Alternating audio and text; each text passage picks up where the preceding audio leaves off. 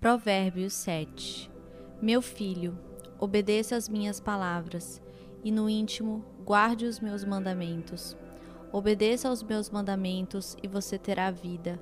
Guarde os meus ensinos como a pupila dos seus olhos. Amarre-os aos dedos, escreva-os na tábua do seu coração. Diga à sabedoria: Você é minha irmã, e chame ao entendimento seu parente. Eles o manterão afastado da mulher imoral, da mulher leviana e suas palavras sedutoras. Da janela de minha casa olhei através da grade e vi entre os inexperientes, no meio dos jovens, um rapaz sem juízo. Ele vinha pela rua, próximo à esquina de certa mulher, andando em direção à casa dela. Era crepúsculo, o entardecer do dia. Chegavam as sombras da noite e crescia a escuridão.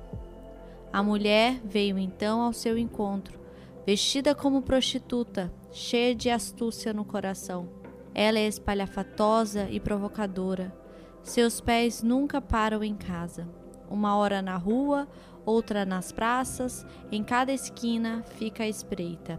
Ela agarrou o rapaz, beijou-o e lhe disse descaradamente: tenho em casa a carne dos sacrifícios de comunhão, que hoje fiz para cumprir os meus votos.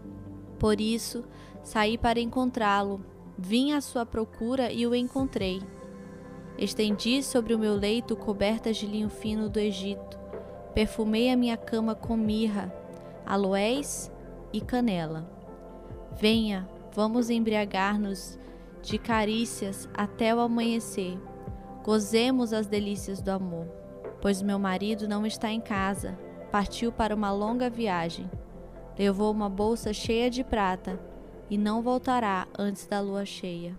Com a sedução das palavras, o persuadiu e o atraiu com o doçor dos lábios. Imediatamente ele a seguiu como o boi levado ao matadouro, ao como o servo que vai cair no laço até que uma flecha lhe atravessasse o fígado, ou como um pássaro que salta para dentro do alçapão, sem saber que isso lhe custará a vida.